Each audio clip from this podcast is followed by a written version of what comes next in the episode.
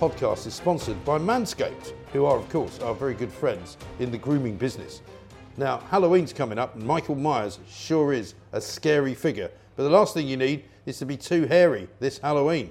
Uh, so, luckily, our friends at manscaped.com have launched their fourth generation performance package to make sure your pumpkins get the ultimate carving experience on this spooky day. Turn your bite sized treat into a king sized candy or sweet in this case, uh, and join the 6 million men around the world who trust Manscaped by going to manscaped.com for 20% off plus free shipping with the code POLICE. That's right, the code is POLICE. Make the right call this spooky season. It's trick or trim. Right? Now, here's what you get. Uh, with the full moon out and the werewolf going around, uh, it's time to tackle that problem. You use the lawnmower 4.0. Uh, they use, of course, uh, advanced skin safe technology. The lawnmower is easily the greatest ball trimmer on the planet. Uh, Kevin particularly likes it. And did I mention it's also waterproof. You get the performance package with the Weed Whacker as well, which is a nose and ear trimmer that provides all sorts of good things for you. Uh, then you've got, of course, uh, the Crop Preserver, which is a ball deodorant, and the Crop Reviver ball toner to make sure everything just stays fresh. Also, Manscaped have launched their new Body Buffer, 100% antibacterial body scrubber, just what you need. And you'll even get two free gifts, including a pair of boxes and the Shed travel bag. So all you've got to do is go to the website, manscaped.com, get 20% off plus free shipping. Use the code POLICE, and that's 20% off plus free shipping. There's all sorts of great stuff on there. Say trick or treat to your beautiful new Halloweeny with Manscaped. This is, of course, the Thought Police.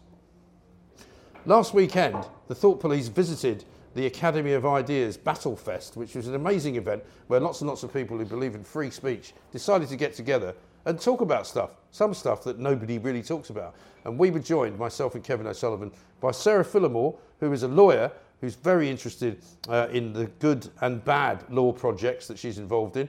Uh, she's helped an awful lot of people make sure they don't get arrested for thought crimes. And of course, Frank Furedi, who's a sociology professor and a man who's got some ideas right up our.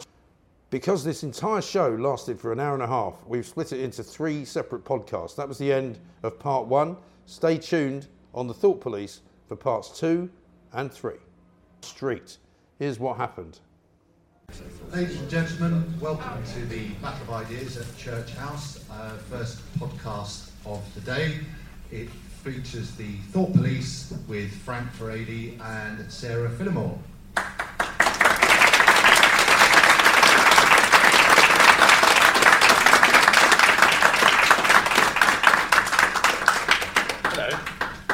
Going to put this here if that's all right. Feels weird sitting with my back to people, but I'm terribly sorry about that. Uh, you, get, you get to see Kevin instead. Popular demand. I don't want to see your face. Welcome to the Thought Police. Hello, everybody. And uh, yeah, I'm Mike Graham. He's Kevin O'Sullivan. Hi. Uh, that's Frank Furedi. That's Sarah Phillimore. Hello. Um, when I asked these two how they wanted to be introduced, he said a very good-looking man. She said um, a bit Uma Thurman, uh, but cleverer.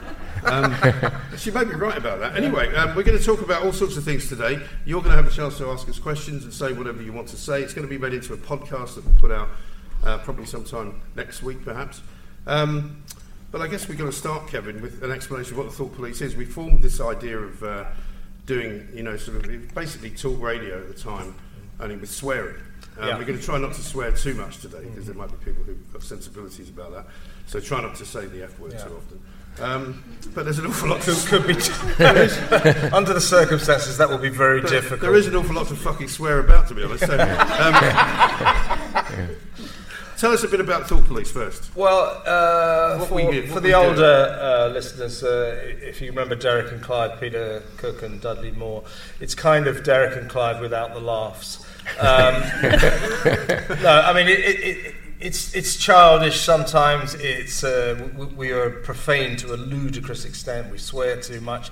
It is deliberately provocative. Sometimes deliberately offensive. Sometimes I think we probably cross the line, but that's on purpose. Uh, so it's a no holds bar chat between two mates, but we do cover serious issues. Uh, so if you like, it's a bit like a political discussion, a discussion of uh, important issues between two guys as if they were in the pub having a few pints, uh, so the language can be Yeah, bad. And sometimes we are, frankly, uh, juvenile. Yeah, and I mean, it actually generally is recorded in a pub. Which, Yeah, which gives it extra which does help. Yeah. Um, but the other thing is that um, that it is quite surprising in a way that it hasn't been in this very turgid time that we live that it hasn't been banned yet because uh, it goes out on all the usual platforms, Apple Podcasts, you know, Spotify. Yeah. You know, the wokists uh, actually put it out there. I don't think they listen to it because if they did, I'm pretty sure it would be. It We should be quiet about this because uh, I think both of us do deliberately say things uh, to uh, engineer us getting into trouble, uh, but we never do quite seem to. It will happen one day, I'll trust Yes. me.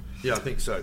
Um, Frank and Sarah, welcome. We, we, don't, we normally don't have guests, but, but we're delighted to have you guys here because, I mean, what a week to do this. Battle of ideas, right? We've got a government with no ideas. When they do have an idea, when they do have an idea, they change their mind and have a different idea and decide that the first idea was wrong. I mean, can you believe Jeremy Hunt is actually in the government? I mean, Jeremy Hunt is like my nightmare. I mean, he's the guy that gets everything wrong, you know, sort of with monotonous regularity.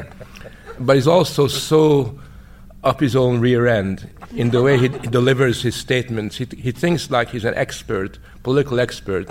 And when you hear him on the Today program, he's got that, that tone of voice, which is meant to be reassuring. I'm reassuring you It's very condescending. very condescending. He's like so paternalistic that you kind of wonder how did he ever get elected? Why did people put trust in him? Because it's very, very clear that he really hates and has contempt for all of us, ordinary people. Anybody that isn't from the Hunt family is seen as being morally inferior in some shape or form. Yeah. And I mean, he's a great ad- advert for what's wrong with the electoral system in this country, isn't he? Because if people like him can get elected, that's why we have to change the system. I think he's a great advert for exactly what's wro- wrong with the modern Conservative Party. It's forgotten what being a Conservative means. This is a guy, uh, he's now trying to rewrite history, but during the lockdowns, he spoke in yeah, really passionately and enthusiastically about how the Chinese were dealing with the COVID crisis. He's a big COVID, zero COVID fan, and he told the story of his sister who lives in Beijing, and it was it, uh, you, you can watch it. uh, Get, look the video up on Google. He said, "Now my sister, she lives in Beijing. Now when she flew back to China, the police were waiting, and they took her to." Her apartment, and they locked her in, and they checked, and, and they made sure she didn't come out for two weeks. Uh, she- uh, He now says that he uh, was an opponent of lockdowns. He was not. He loves Yeah. lockdowns, and this is the problem with the modern Tory party: is they've forgotten the tenet of t- conservatism that appeals to me, and that is uh, a protection of liberty, our liberty, libertarianism, uh, and uh, people like uh, Jeremy Hunt have no concept of that whatsoever. He's a And. Sarah, he's impossibly rich as well. I don't know where they find these guys who have made so much money. I mean, I'm not against people being wealthy at all, but you know, he's got so much money that you think, how did you get that much money? Well, I think it's Really? very interesting. It's illustrative of a wider problem, isn't it? Which came first, the collapse of the elites and our respect for them, or the collapse of the ability to think? Mm. So I'm not sure which came first, but they're both now feeding into each Yeah. other. And they say we get the politicians we deserve, which is pretty frightening. I'll tell you what. uh, Also, the the BBC uh, they've don't get much right, but they've worked out uh, how Jeremy Hunt's second name really should be Yes, pronounced. Yeah. they, they, they, they, Yeah, they really have. Yeah. There was a great. I mean, talking of the politicians we deserve, Liz Truss. We have we have to mention her as well, obviously, because uh, that press conference yesterday was the most one of the most bizarre things I've ever seen. Yeah. Um, and there was a, a great sort of um, tweet put out yesterday by somebody from the Scotsman. And she came out and did that thing, which she was clearly looking for people because she'd been told you better go to Chris, and she's going, uh, uh, uh, Chris. And it was like he said, you know, this is what you look like when you're at the end of a night and you're in the kebab shop and you've got to the front of the queue and you Yeah. kind of go, I don't know what to have. But uh, I had no idea Liz Truss could be this bad. yeah, yeah. I think that Liz Truss is the invention of the new Tory party, Yeah. where you basically uh, sort of select people on the on the basis of their technocratic outlook, Yep. and uh, basically the, the mantra in the Tory party, which you have to internalize, is follow the evidence. Have you ever heard that expression? We're just following the evidence. Oh And God! that's what that's what Liz Truss Well, it's does. a, a huge disappointment to me because Liz Truss is one of the few politicians brave enough to stand up and say sex is a real thing and you should be allowed to talk about it. So I had high hopes. I thought this is a person of courage who believes in reality. So the disappointment's even more But crushing you know, me. but you know those the, the um, during the leadership race, uh, Pe- Penny Mordaunt was reborn about that. They all changed their minds because it became one of the tropes of the leadership yeah. contest that they all had to say a woman is a woman, a biological man can't be a woman. It, it, it was uh, seen as a popular thing to say. So Penny Mordaunt completely changed her tune on that sort of thing. So I wouldn't put too much store by uh, Liz Truss's genuine belief in Well, they actually also I, did. I they think that's also a bit unfair, though, because she did stand firm against the reform to the Gender Recognition Act, Mm. and there was a lot of pressure. That was when it was still considered. I mean, that's when women like me were still being reported to and recorded by the police for saying that sex Is that the a real one thing she she actually has stood firm Yeah, on? Then, because yeah. she, She, she I was going to say much. she's not famous for standing no, firm Yeah. on I mean, this is the she? thing. I mean, she was being sort of hailed as the new type of uh, prime minister because she could change her mind. But you know, we didn't want to change her mind every single day. No, no, you no. know, we thought we might. Yeah, I've got this new uh, Chancellor of the Exchequer. Wait a minute, I've changed my mind. But, but when she said that sex is a real thing, I think she was talking about her personal life Yes. rather than uh, sort of. There's a few stories there as There's well. nothing, there's nothing worse than, a, than politicians and sex, really. I think they shouldn't talk about football or sex, really. I think that's the point. But let's um, go back to the beginning, Frank and, and Sarah, because for people who don't know who you are, I'm sure there aren't many in the room, but tell us a bit about yourself and what you do. Well, I'm by uh, training a, a sociologist, a professor of sociology, but I'm involved in a lot of free speech campaigns. I'm very active, uh, sort of politically. I'm very passionate about freedom, which has taken over my life. And uh, most of my books, in some shape or form, reflect that. My new book's come out this week called The Road to Ukraine How the West Lost Its Way. And I wrote it mainly because the one thing you can say about the Ukrainians is that they take their freedom seriously. And we can all learn from their example how important it is that we stand up and fight rather than uh, uh, submit to the pressure. And in, in the Ukraine, the attack on freedom is obvious and it's physical and it's murderous. In our own country, attacks on freedom is much more ambivalent and it's under the surface.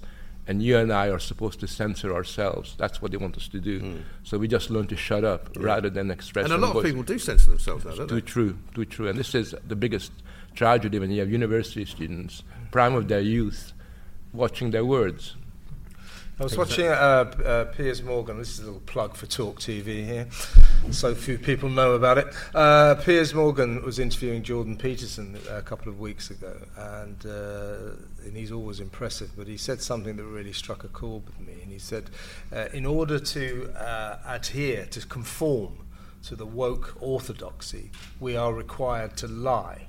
In other words, we are required to say, that bloke in a dress with a beard is a woman. And if you say, no, that's a bloke uh, in a dress with a beard, you're cancelled. Yeah. And that is uh, very, very frightening. Yeah. That is an affront to our freedom. It really is. And Sarah, this brings me to you because your work is very much in that area, isn't it?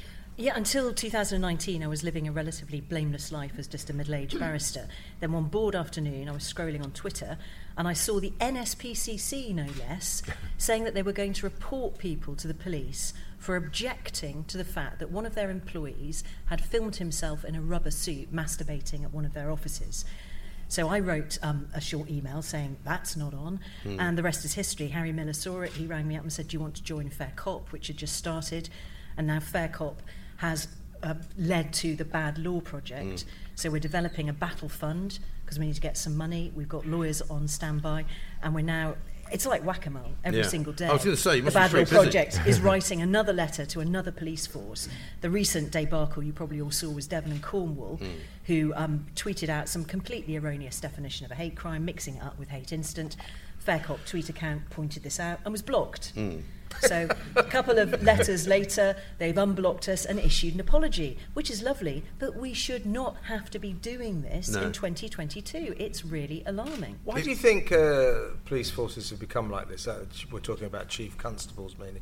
I mean, they are told day in, day out that the public don't like this, and yet, incorrigibly, they will not change their ways. At the risk of sounding like a conspiracy theorist, I think the ground has been laid for this over decades. I don't know if you read Denton's, the law firm, published its How to Get Legislation Through Stealthily I didn't read that one, but Yeah, uh, a couple of years ago, caused a big stir. Quite foolish of them to make it public, I think, but it was clearly saying if you've got these ideas, you can get them in with legislation that's more popular. Just, just slide it in and no one will notice.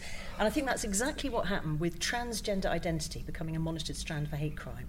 It was slid in mm. to legislation in 2015 that removed legal aid from civil proceedings. So, of course, everyone's focus was on that. Everyone was going, this is appalling. And then slipped in was a little um, section saying transgender identity is now a monitored strand for hate crime. Not misogyny, not sex, transgender identity. There's another thing, which is if you look at the leading members of the police force, all the commissioners, where, where are they educated?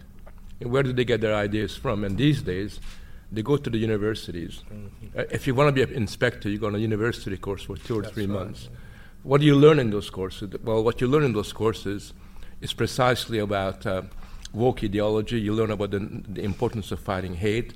You learn about diversity. I mean, it's non-stop diversity. So when you come out, you know, you've been given a script. This is the script. Have you brainwashed? Totally, you've, you've been indoctrinated. And many of them, even if they're cynical, about it. Even that their common sense says this is stupid, they still know that for their career, yep. it's important to talk the talk. Yeah, skills are similar. I mean, my kids have got um, pretty reasonable views about most things, but but you know, I'm surprised sometimes when when we have conversations around the dinner table. You know, what's going on? I mean, everyone that they know knows somebody who's got a trans kid you know, mm. and it's becoming a thing. And I was saying, um, you've just explained it basically, but I've been saying for, for many months, you know, how, when did this all happen? You know, when did we suddenly wake up and we were in this we- weird world can I, can where I what you, you, see is not what you get? You know? Can I give you yeah. another example from law? In 2016, we had a very interesting case where mermaids were involved, and they were heavily criticised. And this little boy was four, and his mother said he disdained his penis and he was removed from her care under risk of significant harm, and mermaids were involved in pushing that. Fast forward to 2019, we then have a High Court judge who can see nothing at all peculiar about two foster children, so they're not related, aged four and seven, transitioning.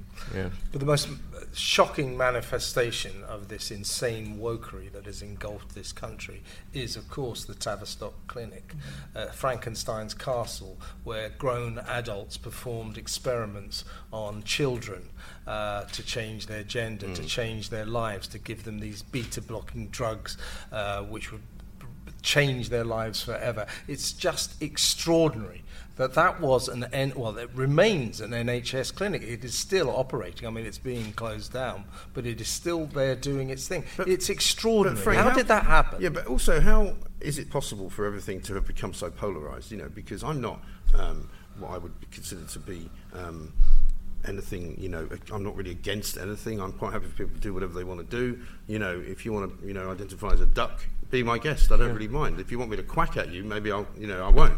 But the point is, at the end of the day, surely, oh, the microphone's now sounding a bit different. I don't know what's happened there. You know, but, but because there will genuinely be people who are born into the wrong gender. There will genuinely be people, presumably, who want to transition to a different gender. And so we should allow that, presumably. But, but so how do we how do we find ourselves in this kind of place where everybody is either on one side or the other, and there's well, no middle ground, there's no grey area? Well, you know, the interesting thing is it's not just the, the trans issue, but every single identity group uh, for whom their identity is really all encompassing. This is who they are. Mm. You know, this is this is really me. They, they actually feel that if you raise some questions about their ideas, you're not criticizing their ideas, you're calling their very persona into question. Mm. So a lot of them experience what I say or what you might say isn't it's not just simply a criticism, but as an annihilation of their existence. And they become so badly imbued with this that this becomes the norm. Now, you mentioned the Tavistock Clinic. Most people don't know, but even before the trans issue kicked in, that clinic, has, which, was, which was set up back in the 40s, a long, long, long time ago, has been in the forefront of medicalizing everyday life. They're the ones that have uh, almost literally invented what today we call the mental health crisis, where every, you know, every personal problem that we have these days is now seen as a mental health issue. You know, if you're shy, you've got social phobia. If you're, if you're ch- grieving, if you're grieving for a lost relative, you've got a mental health issue. No, you're not. Exactly. You're sad. Exactly. That's not so, mental health. So, so they've been accomplices, I mean, systematically in changing British culture. And so when the trans issue comes along, that was like, you know, baby heaven for them. That was like what they were really looking for because now they could find a new area to make an impact. And in sociology, we call them moral entrepreneurs. They basically, you know, sort of hustle and create a little industry around their ideas. And, and there is a lot of money to be made, isn't there? A lot of money, but the, the, it's not even the money. The worst thing is the insidious impact, a corrosive impact that they have on public life. Because after a while, you know, it's the clinic that says that they're experts, mm-hmm. they're doctors, and people defer to that, not realizing that they're just, you know. What's this about, though, Frank? Is it, is it control? No, I, well, I think they actually have this. They actually have this diminished view of what a human being is. They think that people are not citizens, but they're more like patients. I mean, they do treat us like potential patients rather than you know grown-up individuals, and it's part of their strategy of infantilizing everyday life. I mean, the whole trans issue is a prime example of the way in which you know if a four-year-old child can decide that they're transitioning, that is like the re- reverse of infantilization. That's called the adultification of childhood. And, and, it's about seeing children not as human beings, but simply as pawns who are expendable and used for your ideology. There's a really chilling um, talk given by an American surgeon who's saying, oh, cut the breasts off. If they want breasts later on, we can put them back on. Oh. Treating human bodies literally like bits of Lego. And that's okay because it's in pursuit of this ideology. You see, my favourite law is the law of unintended consequences because it's all powerful. And this is what happens when you cede law and policy to those with vulnerable personalities who make it all about their identity. We are now reaping um, what we've sown. And is it also about the fact that the metropolitan kind of attitude, the metropolitan elite, if you like, are the ones who are pushing it? Um, I'm pretty sure if you go to, uh, we went and did a show up in Wallsend, uh, Newcastle. Um, I haven't seen a poorer place in Britain, I don't think. Um, I don't think if you walk around the streets of Wallsend, where there are no cars parked because nobody can afford one, by the way, um, they're not going to be saying the most important issue in our world is, is gender identity. Well, they don't care. Except, except for one thing, I think you're right, but the, the tragedy is that in their schools, the young children, when they're six, seven, or eight, are being indoctrinated mm. to normalize this way of thinking. And you, will find that in, even in relatively deprived areas of our country, a lot of young kids think it's very, very cool. You know, sort of. So I, I did an interview with some some parents, and they were saying that once one girl comes back from school and says, "Hey, Dad, uh, uh, I think I'm a boy," then her girlfriends will say that, and other girls, and it becomes a, con- a, a kind of it's contaminating. And, no can, and can I just jump in and say why this is so terrifying? I work in family law, mainly child protection proceedings, so children who are removed from families and taken into care because they're at risk of significant harm. There have been clear assertions from the social work profession that to deny a child's trans identity is a risk factor and you can expect to be investigated. There's a high correlation in areas of deprivation and increased care proceedings. So these are parents who are facing enormous economic challenges, who may not be highly educated, who are having a middle class social worker telling them, if you refuse to be on board with this, then you're no longer fit to be a parent. And the, the, the sort of flames of this scourge are, of course, fanned by the teaching industry. Teachers, you know, they are indoctrinating generations of kids into a whole new way of thinking, which, uh, to say yeah. the least, is scientifically dubious. And let's go back to the political side of all of this, uh, guys, because there is a problem with opposition in this country. I mean, Keir Starmer is it uh, yeah. for the moment. Maybe he will be the next Prime Minister, which is a pretty terrifying thought uh, for most of us. I don't think anybody wants the Tories anymore. I think they're finished. I don't think anybody cares who comes in next. And that's a really bad place, I think, for the country to be. But on this sort of issue, on these, on these culture war issues, as they say, I mean, nobody has any disagreements. You know, everybody in the House of Commons is on the same page. Right? And, and, the House of Lords. Yeah. I mean, it, well, that's even worse you know, it's interesting how the entire political class thinks the culture war is a diversion. Some of them even deny that it exists. Mm. They say, "Oh, Frank, how can you talk about a culture war? It's just a fiction." Yeah, right. And they themselves are complicit mm. in promoting the kind of laws that uh, you know Sarah was talking about. You know that, that, they're the ones that create them, and they don't. Oh, it's not a cultural war. This is just a sensible way of it's where the Tories have gone so badly wrong. Boris was appalling on all this. Uh, yeah. They basically turned around, shrugged their shoulders about all of this, well, they, as they, if it's not important. They haven't had uh, an effective but it's, opposition. It's, it's, very pernicious what's going mm. on. Mm. Uh, and, and, although we've ostensibly had a, a Conservative government for 12 years, what has happened under their auspices is the rise and rise of this kind of left wing uh, woke blob And uh, this country is actually governed by them because politicians are kowtowed by these people and they basically do what they say. And the Tories, particularly Boris, should have stood up against it and they have not. But, they isn't that haven't- because he didn't really believe in anything? Well, no, no because, I, because he's a metropolitan elite. Yeah. But they were they were worse than the Labour Party. I mean, it, look at Theresa May and Penny Mordaunt, all these people. They were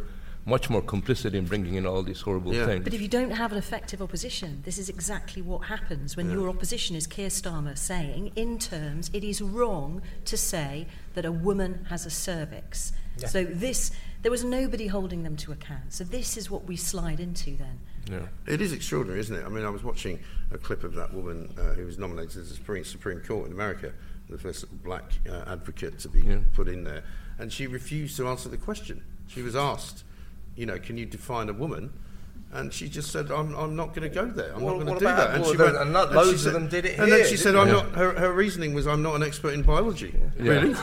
well, you are actually a woman, though. Yeah. You know, I mean, it's incredible, isn't it? Yeah, Yeah. well, I mean, enough British politicians have been there. There, there was that phase when they were all asked, uh, "Can you define?" Well, no, I mean, when we were, and they was- would not answer. Well, there was a time whenever you got a Labour politician on. Yeah, you know, asked you them, just yeah. say, "Can you define a woman?" Oh, well, you know. Mm, you But it- can't it's it's very back- difficult. It's very complicated. complicated. It's not actually. yeah. But Mike, it's going back to the point that you made. Yeah, of course, there are going to be people who don't like their bodies. I don't like my body. I was born disabled. I've got to get on with it. There are going to be people who don't like the body they've got. They think if they dress or act or are called something else, that will make them happier. And great. I've got no problem with hmm. that. And they should be protected from abuse. They shouldn't be sacked because of it. But the underlining physical reality never changes. When I've got an artificial leg, it'll be very wrong of you to shout abuse, say, oh, peg leg. It'd be very wrong for someone to sack me. But I can't make you believe that I have two real legs Yes. because I don't. But also, you didn't walk in here with a big thing. sign saying, "I've got." A, you know, a fake leg. Am I allowed to call it a fake leg? Yeah, call, call Um, it what you like. I've got a fake leg, and It's every stra- time it's a strange name what for it. No, no, but the analogy, Mike, I'm making is it was I walked in with a big sign What would you saying, call it then? I don't know. No, see, Artificial. he can't Arti- define it. He Artificial. can't define it. If I What do you call in- it, sir? I just Artificial? I call it an artificial leg. There you but, go. But, the, Artificial but the analogy I'm making is if I walked in with a big sign saying, "Look at me and my two lovely legs," Yes. everyone believe. That's actually That's quite they're doing, dangerous. I mean, on an aeroplane, I can't sit in certain places Right. because I would impede the exit of everyone else. So disabled people are told, "You go and sit at the back, able-bodied to the front." But but that's life. You've got to master the language, Yeah. Sarah. But this You've got to say. thing, You've got to yeah. say my artificial leg is uh, identifying as a real leg. Yeah. Then, we, then we all have to Well, accept it is a exactly. real I mean, leg. You yeah. laugh, but this, this whole Leicester police are doing a hate crimes campaign. They've got a picture of a person called Jane. Now, I'm not wishing to be unkind, but Jane was very clearly, for the first 50 years of Jane's life, a man. And Jane has now put on a wig and is saying it's really hurtful when people use the name I used to be called. And that's being trumpeted by Leicester hmm. as a hate crime. It is not a hate crime. And it's really, really troubling that the police are now at the vanguard of telling us that these kind of things ought to be criminal. Because it's easy to police. Yeah. Uh, and, uh, you know, on the subject of hate crimes, I mean, Tony Blair brought in hate crimes in 1997, the first laws in this country, I think, since the 16th century, uh, which made something that you might say illegal. Before that, uh, you could say anything. It was impossible to commit a crime for what you said. Uh, ever since then, the floodgates have been opened. Of course, Gordon Brown added to the mix, you know. So Tony Blair brought in, I think, uh, uh, race hate, and then Gordon Brown put in homophobia, transphobia, uh, uh, disabled phobia, etc., etc., etc. Now, you know, it, it's horrible to be hateful about uh, p- people, but it should not be a crime. And making uh, statements a crime was the worst thing that's ever happened to this country. Look at the state of us Yeah. now. Well, you ended up in court, didn't you? Well, yeah, I mean, I speak from experience. I mean, it is quite hateful, but I mean, tell, yeah. us, tell us briefly what happened. Well, uh, I, I was on a train uh, some years ago. I'd been to a, a colleague's funeral down in Kent, and I was discussing, uh, talking with a, another colleague on the train. We are having a chat, uh, and it, I, I think it was about football or something. Anyway, this guy. Turned out he was a lecturer from your university, Frank, uh, Kent University. Thank you. I want you to go and have a word with him. In fact, beat him up for me. Uh, he, uh, he, he stood up and, said, and just shouted at us, I will not tolerate your misogynistic language for one moment longer. And we were, we went, what? What? uh, to cut a long story short, it turned out, uh, in those days I was on the telly quite a lot, and uh, he'd recognised me and thought I was a Fleet Street fascist. May well have been right, actually. Uh, but anyway, he, um, he sort of towered over me, and I just said, go away, go away. Uh, anyway, the, the, the trains got pulled up at the next station and the cops got on and God knows what. And uh, the British Transport Police uh, called me down for an uh, interview and uh, I said, well, you know, what's, what's, the, he said, well, there's no problem because he's not pressing charges, but we just wanted to have a word with you. You, you can't behave like that. I said, well, I didn't do anything. Uh, anyway, so I just And dropped what, it. He was accusing you of misogyny. He was calling me misogyny, uh, hate language, hateful language about women, uh, and assaulting him. He actually hit me. Uh, anyway, which I didn't care about. But uh, so they, so they said anyway. We just wanted to have a word with you, which in itself is quite sinister and chilling, you know. Uh, but the, the case won't go any further. About two weeks later, I get a summons. Uh, I'm, I'm going to be done for um, actual bodily harm, uh, ho- homophobically aggravated actual bodily harm. So this saga went on for two years. It cost me sixty thousand pounds. I had to hire a barrister. Ended up in court for two uh, strange days. And at the end of it, uh, the judge said uh, said to me, "I'm really sorry. You should never have been here. This is an outrage." Da, da, da. I was completely acquitted. Uh, but it just goes to show that in this day and age, you know, we live in the age of the accusation. You know, once you are accused, you are now guilty. You, you, you, it's not, you, you are not innocent until proven guilty. You are innocent until you are accused. Uh, anyway, that was so. That was a, a hate crime that I was accused of, and I think it's typical of so many hate crimes. They are a device by which your colleague, people like your colleague, who turned out, of course, to be a left wing extremist, uh, by, uh, they're a device by which they hit, people like us over the head with. I mean, What- my experience hasn't been as bad as yours, but I just thought, can I try a quick experiment? If anybody in this room can guess what the police recorded the following tweet under the heading of, it was a tweet where I said, My dog would call me a Nazi for cheese. And then it's a picture of my dog looking really cute. Can you guess what they recorded that as? A che- cheese hater. It was recorded along with 12 pages of my tweets as hatred towards transgender individuals. Sorry? Um, it took me a year to get them to delete it. I had to threaten them with lawyers, and they paid £12,000 of my costs. But I was recorded by Wiltshire Police as a barrister posting hate for that. How did they make that connection? Did they ever explain it? Because somebody malicious, this is entirely the problem behind these, because it's malicious people, uh, made a report against me. And simply what he'd done, he'd gone to my Twitter feed, he'd searched for the word Nazi, trans, police, and anything that came up, he reported, and they had to record it. This is the thing. The police were given no leeway. They're not allowed to challenge the rationality or the sense of the reporter. they just assume that it's awful, and they. They And, act. and how does this industry uh, continue? How does it prosper? I'll tell you how. Uh, it, it, it is the police who, uh, for reasons that are beyond me, uh, record, write down what they call non-crime hate incidents. Yeah. Uh, so that is. Isn't that uh, supposed so- to have been Well, reversed? th- th- this makes it look as if uh, incidents of hate crime against trans people are spiralling. It hasn't been reversed, but the Court of Appeal said this recording of perception based reporting is unlawful because it's not, the police didn't give Why are any they consideration doing to it? If Article it's 10. not a crime. Why are they But there's, doing it? there's a very, I mean, underneath the law and everything else, there's a very powerful cultural pressure in this direction. It's, and that's the insidious bit because if you watch any TV program on Netflix or on any other uh, medium, the values they promote are precisely these that, that people who are part of the, the heteronormative uh, lobby are horrible, people who are trans are automatically very sensitive and by definition phenomenally brave. I mean, every, every, every character, seriously, I mean, so watch something like, and, Brave victims. and, and you watch that program called Sex Education. Because this entire show lasted for an hour and a half, we've split it into three separate podcasts. That was the end of part one. Stay tuned on the Thought Police for parts two and three.